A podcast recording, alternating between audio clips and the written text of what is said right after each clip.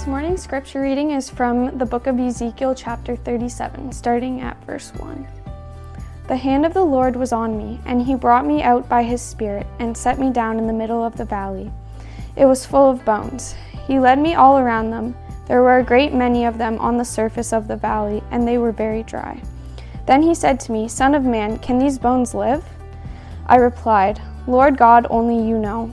He said to me, Prophesy concerning these bones, and say to them, Dry bones, hear the word of the Lord. This is what the Lord God says to these bones I will cause breath to enter you, and you will live. I will put tendons on you, make flesh grow on you, and cover you with skin. I will put breath in you so that you come to life. Then you will know that I am the Lord. So I prophesied as I had been commanded. While I was prophesying, there was a noise, a rattling sound, and the bones came together, bone to bone. As I looked, tendons appeared on them, flesh grew, and skin covered them, but there was no breath in them. He said to, the, he said to me, Prophesy to the breath. Prophesy, Son of Man. Say to it, This is what the Lord God says. Breathe, come from four, the four winds, and breathe into these slain, so that they may live. So I prophesied as he commanded me. The breath entered them, and they came to life, and stood on their feet, a vast army.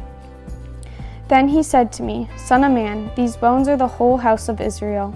Look how they say, Our bones are dried up, our hope has perished, we are cut off. Therefore, prophesy and say to them, This is what the Lord God says I am going to open your graves and bring you up with, from them, my people, and lead you into the land of Israel. You will know that I am the Lord, my people, when I open your graves and bring you up from them. I will put my spirit in you, and you will live. I will settle you in your own land, then you will know that I am the Lord. I have spoken, and I will do it. This is the declaration of the Lord.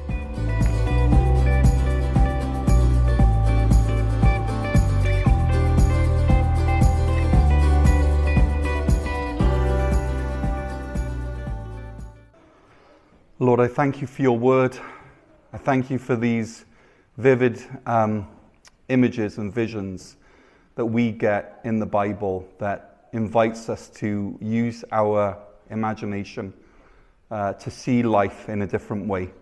Um, and Lord, I, I ask that you would help us as we unpack this, these, um, these really important verses, Lord and that uh, we, would, we would be sure that we're hearing from you this morning. Uh, we know that we need the breath of the Spirit to, to blow in our dry bones. Uh, we know that we need you. We know that we can do nothing without you. And so, Lord, I pray that, um, that we would experience this morning what we've just read about. In Jesus' name, amen. Yeah, just to mention that uh, if um, that we have this resource that we kind of leave at the back of the of the sanctuary, and so if anyone wants to maybe go deeper uh, in the passage that you've heard this morning, uh, these will be on the these are in the YouTube show uh, um, in the YouTube information in the description. They're found in the podcast show notes, and they're also available at the back of the sanctuary. So if you want to have further conversations as a family or as a couple or by yourself, or if you want to make a grow group that's um, you know based around the sermons uh, where you have to do zero prep, just show up and lead a conversation, then these are all there for you so that uh, Sunday morning isn't the only time that uh, you know you're engaging with the passage.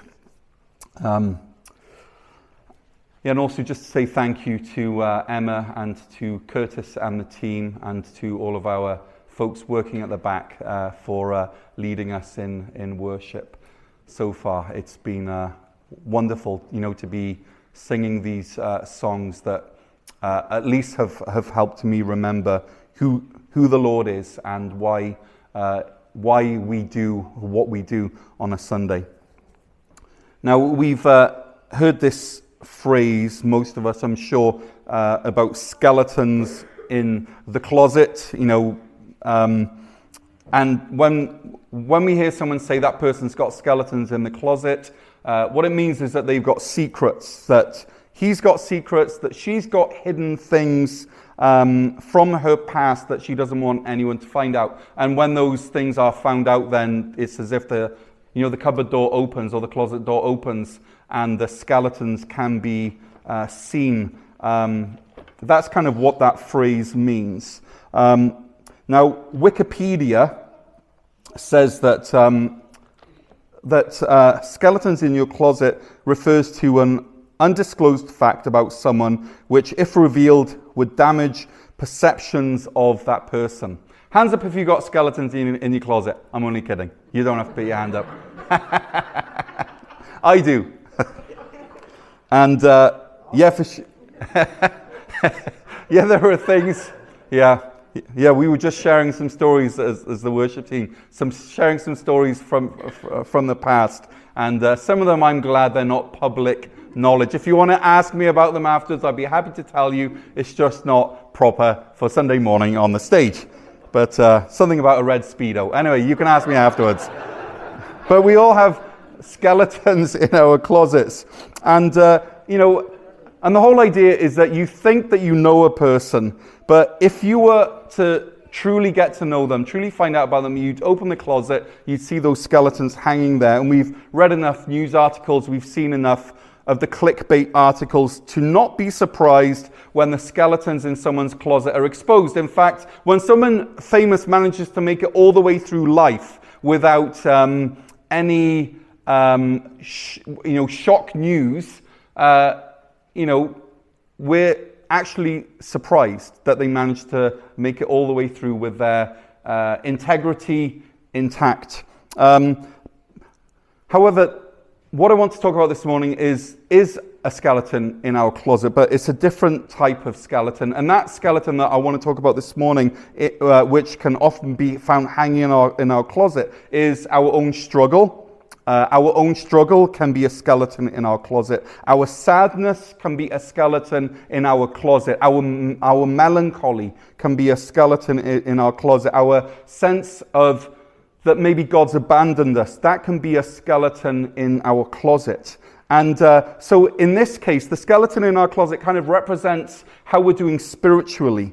And Lent is a great time to look at those skeletons in our closets. It's a great time to be honest because Lent is a natural time in the church calendar um, for self reflection. Lent was kind of created for self reflection to slow down and to start looking a little bit more inside, inside more than we might usually. Um, it's, you know, it's also a time to admit that we need God, that we are not sufficient in and of ourselves. And uh, it's a time for us to open up our closets so that God can deal with the bones that are found inside.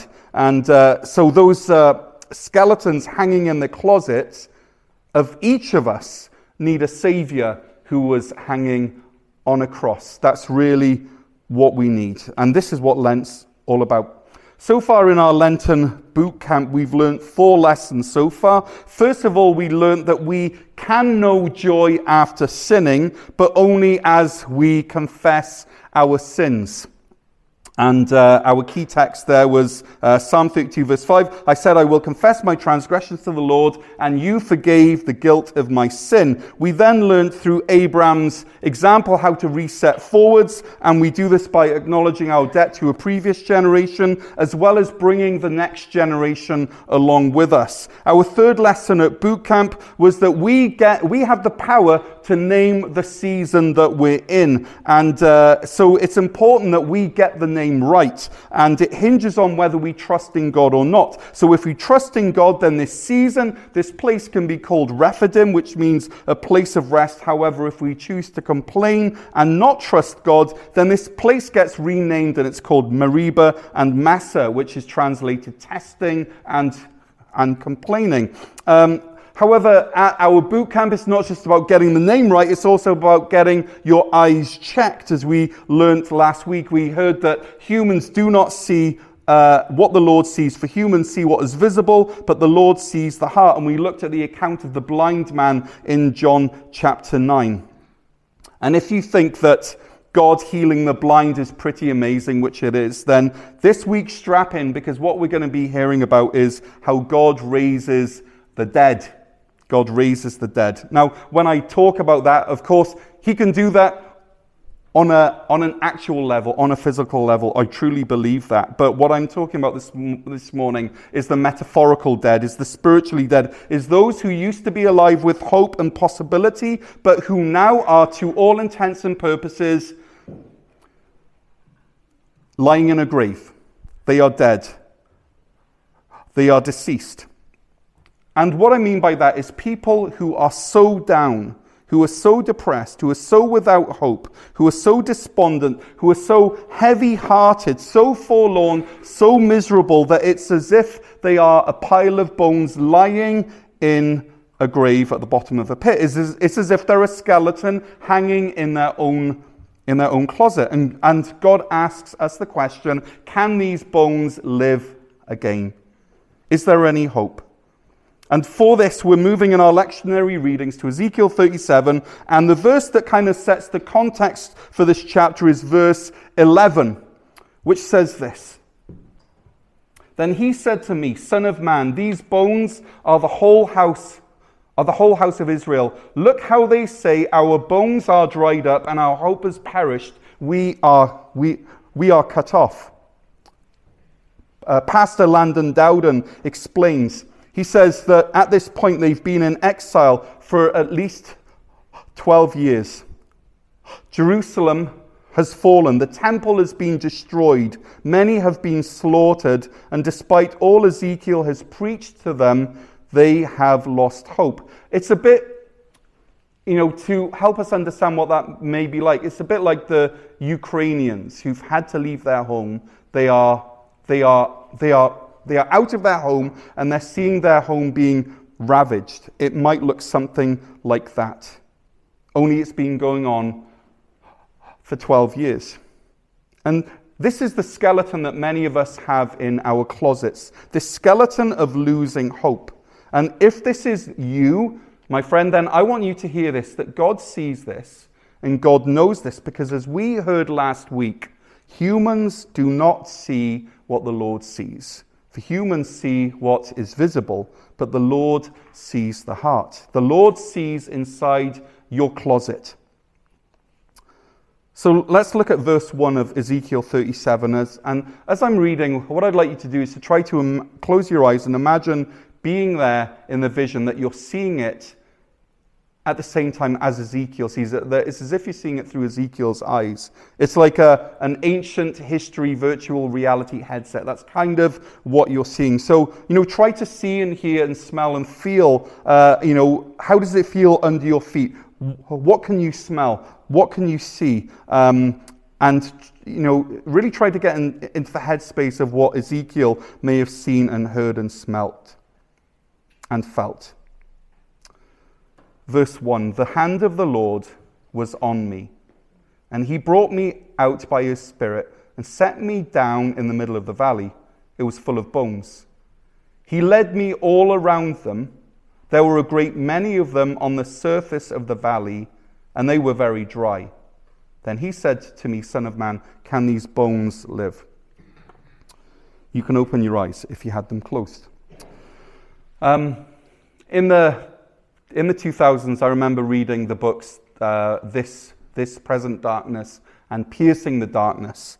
Um, and these novels are about a pastor whose prayers or lack of prayers actually have an impact on the unseen spiritual realm around him. So there's angels and there's demons, they're fighting it out. And when, when when people pray, when this pastor prayed, the heavenly battle would shift. And what these novels, whether you agree with all of the theology or not, what these novels tried to do, and they did very successfully, was to pull back the curtain that exists between us who live largely on the visible physical plane and the beings who largely inhabit the unseen spiritual plane. And I remember that these novels changed how I prayed, at least for a time, because it painted a picture of how my prayers, how our prayers actually affect this ongoing war in the spiritual realm. And the impression that was left on me after reading the books was that too often I'm concerned with what is happening on a visible le- level while missing what's really going on. And in Ezekiel 37, we have, we have the curtain pulled back in the same way so that we can see the reality behind the reality. You see, um, on the physical level, we have a nation in exile who have given up all hope. We see people trudging out day to day, and they do their work, they eat their meals, they go home, they raise their families. This is what we see on the physical level. However, on the spiritual plane or the metaphysical plane, we have a valley full of skeleton bones. We have closets full of skeletons who've lost hope. And I love that in His grace that the Holy Spirit pulls back this curtain so that we can really see what's going on. The hand of the Lord was on me. He brought me out by his Spirit, set me down in the middle of the valley. It was full of bones. He led me all around them. There were a great many of them on the surface of the valley, and they were very dry. He then said to me, Son of man, can these bones live? I replied, Lord God, only you know. And as we look at the skeletons of lost hope in our closets, God turns to us and he asks us the same question. He says, My child, can these bones live? What would your answer be? Or what should Ezekiel's answer have been? Well, surely if he's a man of faith, then Ezekiel's answer should have been, Yes, Lord, for you are the almighty, omnipotent God of the universe. However, I think when we come face to face with our own uh, spiritual death, or the spiritual death of those around us, and God asks us the question, Can these bones live? When you look at a hopeless case, I really don't think that a trite Sunday school answer is the right answer. And so I appreciate that Ezekiel was honest, that his answer was rather cautious. He said, Lord God, only you know. Now, I remember last year that we as a family went through a season of Lord God, only you know. Now, I'm not at liberty to share what went on, but there was an ongoing situation in our extended family that forced us into a place of humility where we did not know how it was going to turn out. In the words of the prophet, we did not know whether these bones were going to live again. And those moments are scary. These moments are uncertain. You, you, you cannot just faith your way through them. There's an enforced humbling that comes in these situations, that comes in these seasons. And I found that in that, in that season, in my Lord God Only You Know season, that there was hardly a waking moment where I did not have the specter of this skeleton hanging over me. It's, it's not that it filled every thought necessarily, but it was never far away. And we don't really know how it was going to turn out. But whichever it went, but whichever way it went would potentially affect the rest of our lives. And many of you know this feeling. And so in, in that season, my faith life would actually vacillate. It would change. I would be trusting God and holding on to Him. And then these kind of cold chills of fear would set in almost straight away afterwards. And if God had asked me, Can these bones live? my honest and most faithful answer at that time would have been, Lord God, only you know. Because you cannot force an outcome, because you cannot faith your way out of these moments. Those visions of bones look very, very real.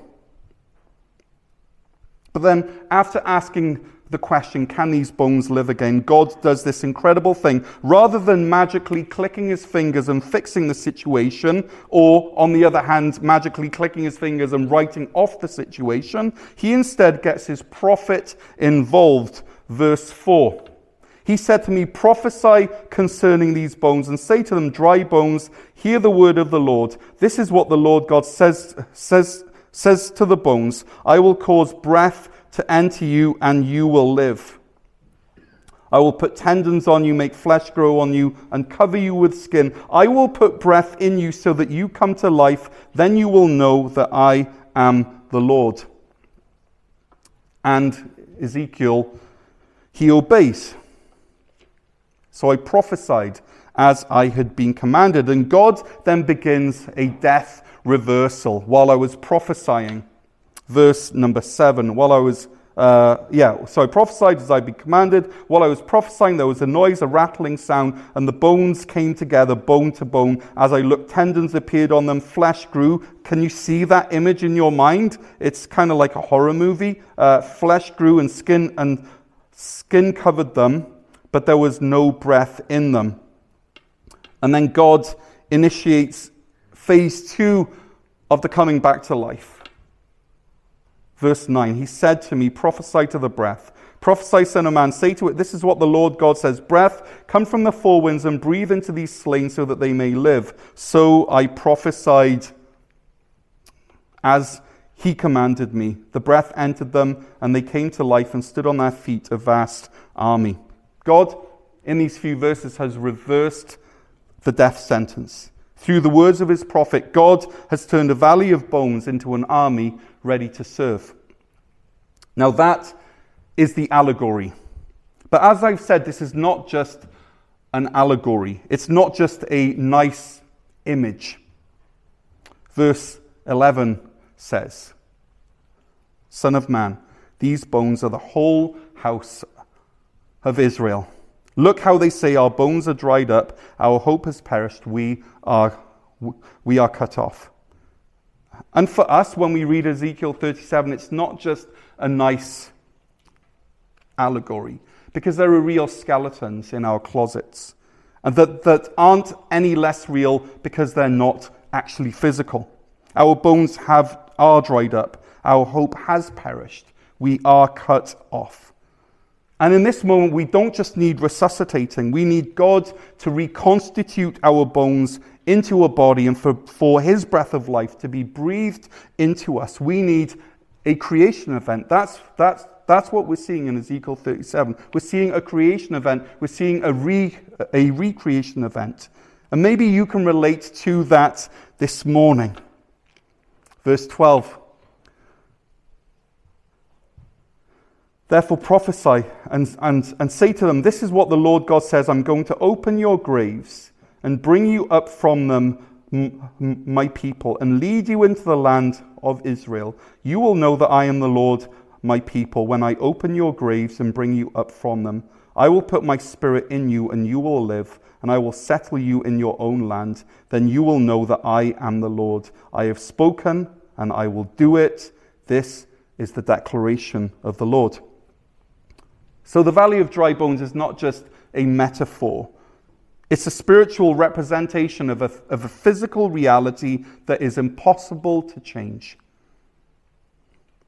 I think it was last year that I read the book the Heavenly Man by Brother Yun, a Chinese Christian whom God has used to bring revival and plant whole networks of churches, of underground churches in China in the 80s and the 90s. It's an incredible, incredible re- read. And as a little sidebar, he's actually going to be speaking at Southgate, uh, our sister church over in Kemptville, uh, on the evening of Wednesday, the 19th of April. And uh, his story is absolutely incredible. And uh, I just find it absolutely amazing. He's, he's like a superstar, and he's speaking only 10 minutes from here. And so, if you want to hear about what God has been doing through the underground church in China, then make sure that you do not miss this. It is, it is worth going to. But regarding hopeless situations, in chapter 16 of the Heavenly Man, uh, this, this chapter is called God Pours Out his, his Awesome Power. And in this chapter, Brother Yun recounts this event. He says, In Anhui province, more than 2,000 people gathered for a meeting. Four people who were considered demon possessed by everyone who knew them were brought there in, in the front of the meeting while I was speaking. For years, nobody had been able to control them. Doctors and specialists had tried to cure them, but they only got worse. One of these men was a terrible scourge to the church. He frequently tried to murder the pastor. I'm glad we don't have someone like that here. If there is, please exercise restraint. But he frequently tried to murder the pastor and demanded that the pastor bow down and worship the demons inside him. He was considered so dangerous so that the police handcuffed him during his worst spells. All the believers had been praying for this man for some time, but he was no better. When we prayed for these four afflicted people in Jesus' name, three people were instantly set free. The man with the murderous spirit, however, he put a great struggle. And so we continued to pray fervently for his deliverance until four o'clock in the morning, but he just continued to curse and shout out threats. He especially wanted to kill me, said Brother Yun. The powers of darkness inside that man taunted me by saying, You say you have power over demons, but you can't cast me out. This is my home, and I'm not going anywhere for hours. We used every every technique we could think of. We prayed many kinds of prayers, but nothing worked. Finally, out of sheer frustration, we all gave up. We sat down and we said, Lord, we can't do anything. Suddenly, while we were all sitting down, in, in our defeat. The Spirit of God came upon us, and the demon possessed man started shaking uncontrollably. We jumped to our feet and laid hands on the man. Immediately, the demons left him. We learned a lesson that morning when we arrived at the end of our own strength. It is not defeat but the start of tapping into God's boundless resources. It's when we are weak that we are strong in God. You can hear that? When we arrive at the end of our own strength, it is not defeat, but the start of tapping into God's boundless resources. Is there anything more pathetic and useless and weak than a pile of dry bones or a skeleton in the closet? One of the questions that we should always ask when we read Scripture is how do we apply this? How do I apply what I've just read into my own life? And when I'm reading a passage like Ezekiel 37, I don't know about you, but I get confused because when I read Ezekiel 37, I'm not sure who I'm supposed to be in the passage. Who do I relate to? I'm not sure who we are. I'm not sure who you are in the passage. Do I speak to you and to me as the prophet, the one with words of life and power, that God is calling us to pronounce words of truth and power over hopelessness and over spiritual death. Are we the prophet? Are there situations in your life, in the lives of the people around you, that need a good dose of God's Spirit, of God's Ruach, of God's breath of life? And the answer is probably yes. So perhaps I'm speaking to you as a prophet of the word, poised ready to speak God's words of life over, over dead situations and dead, and dead people. If this is you, then I encourage you not to stop because you need the courage to know that God is still turning impossible situations around. 1 Corinthians 2 says this When I came to you, brothers and sisters, announcing the mystery of God to you, I did not come with brilliance of speech or wisdom. I decided to know nothing among you except Jesus Christ and Him crucified. I came to you, here it is, in weakness, in fear, and in much trembling. My speech and my preaching were not with persuasive words of wisdom, but with a demonstration of the Spirit's power, so that your faith might not be based on human wisdom, but on God's power. God through the spoken word, God through the prophetic word, through truth verbalized, raises the dead back to life. So maybe you need to hear this. However, this morning, perhaps you're not the prophet. Perhaps you are the bones. Perhaps you're the people who have lost hope. Perhaps you've been in exile for far too long. Perhaps you're lying at the bottom of a valley in some kind of a mass grave. Perhaps you own a closet in which hangs a skeleton of hopelessness.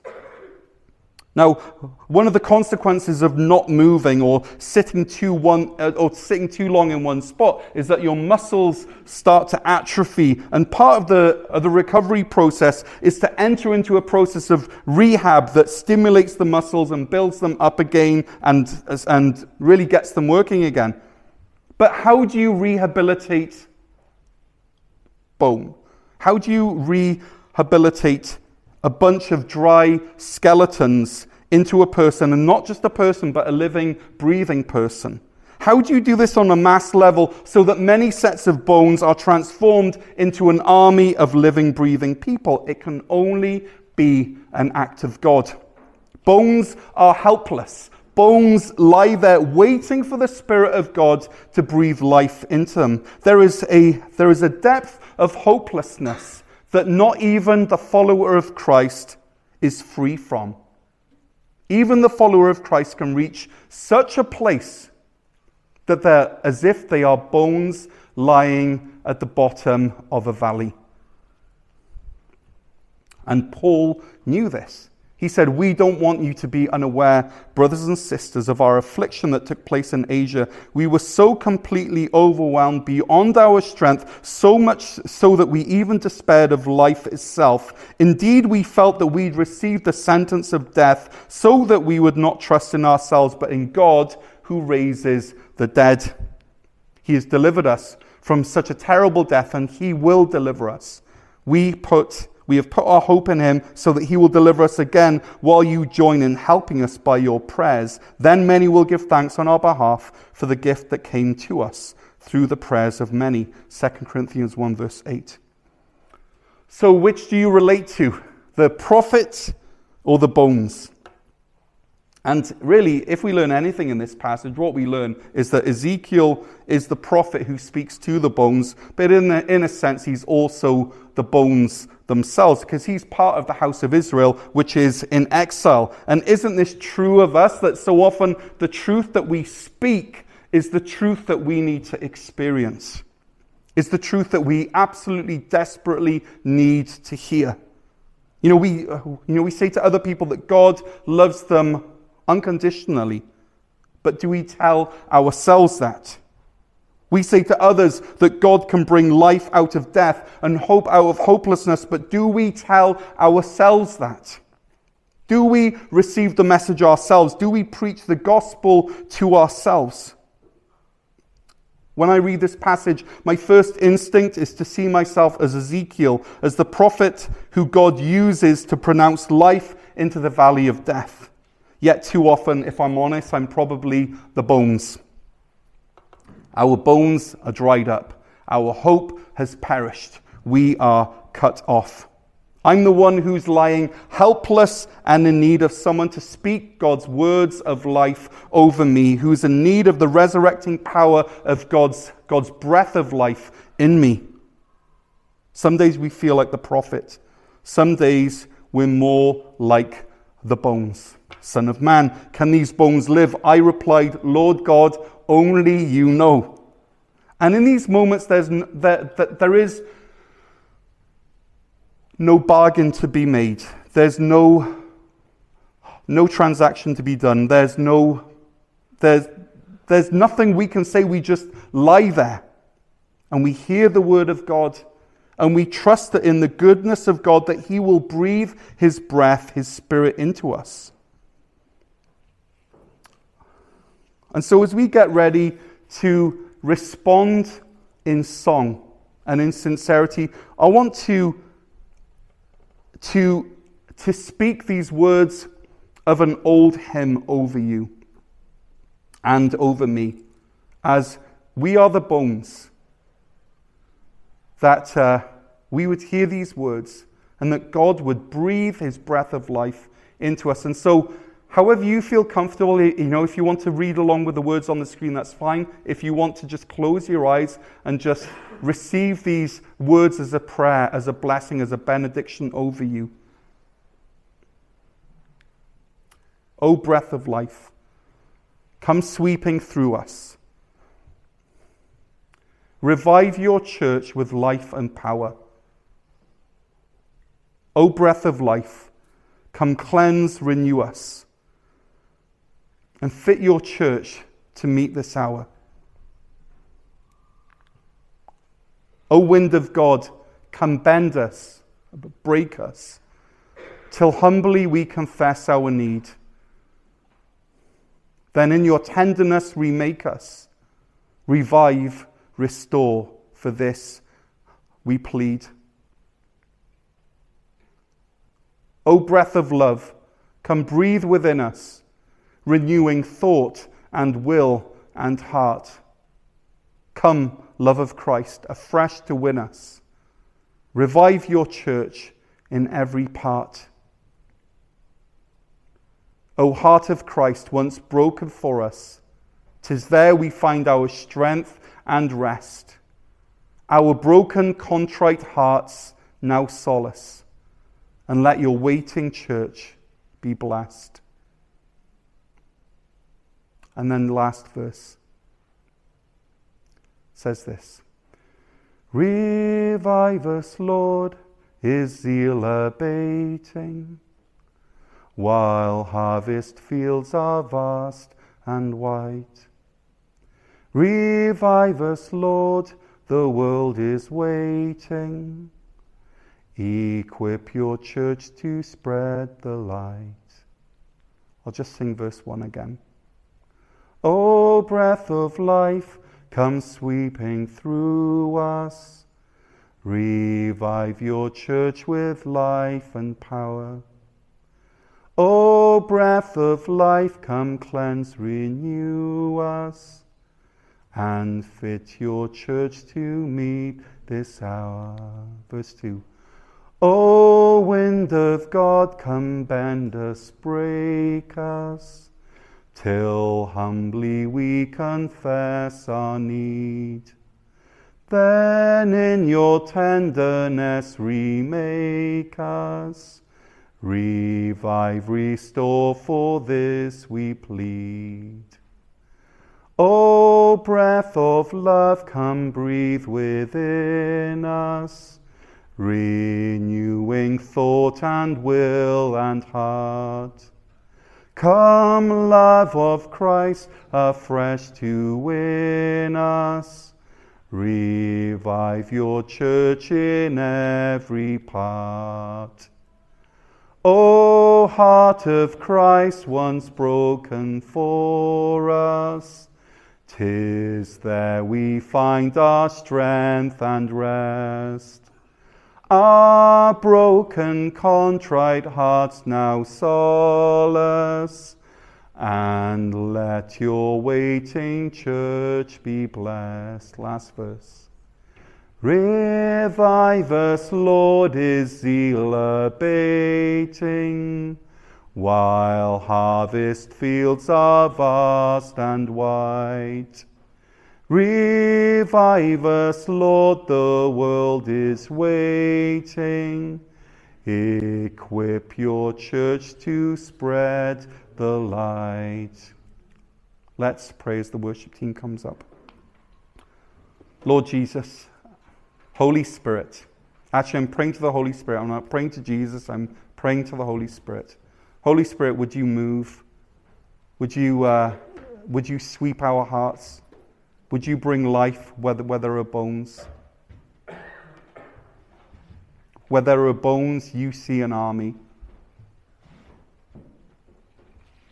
Lord, there's nothing that we can do.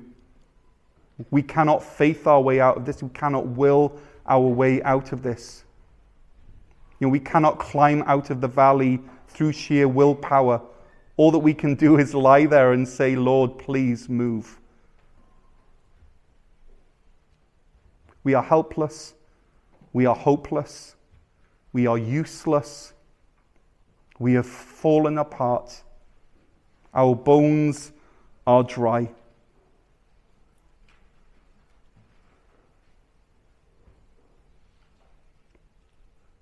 We ask the question, or you ask the question, Son of Man, can these bones live? And we reply, Lord God, only you know.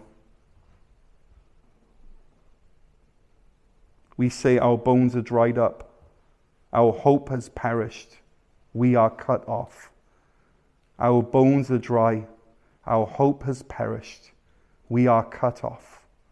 Lord, our bones are dry, our hope has perished, we are cut off.